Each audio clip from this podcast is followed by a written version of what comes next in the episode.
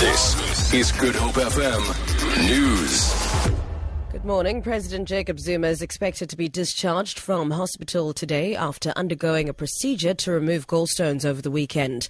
The presidency says he was admitted yesterday. The gallstones were discovered about two months ago during a routine medical checkup, but the president's work program didn't allow for the procedure to be undertaken earlier. Eskom has started implementing stage one load shedding, which will last until 10 o'clock tonight.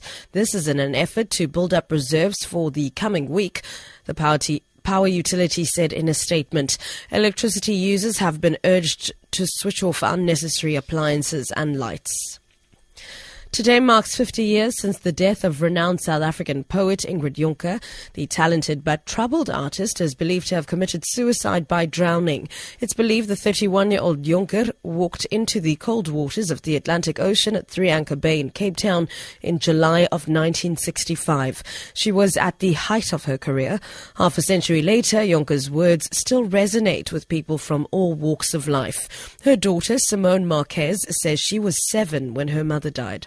I think there's a great scope for her to, uh, for her work to carry on through next, next generations. Her poetry, her words are, are timeless, and her the themes and the and the content of her poetry is has timeless value. So I, I do believe that um, she will be a beacon of light for the future. Meanwhile, plans are underway to honour Jonker. City of Cape Town Mayco member for Transport, Brett Herron. What we're trying to do is to name unnamed footbridges that cross Nelson Mandela Boulevard. And so the proposal now to council, which should go to the full council at the end of July, is to include Ingrid Jonker as one of the, the names for one of the, the footbridges.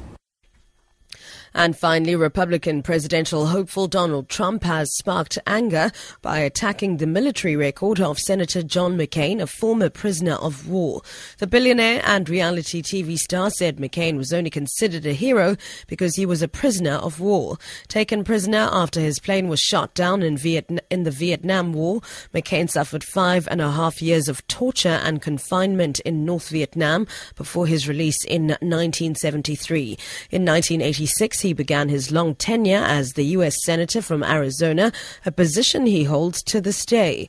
Trump's comments prompted strong criticism across the party. Trump later sought to clarify his remarks, although he did not apologize. For Good Hope FM News, I'm Sibs Matiela. Radio started here. Good Hope FM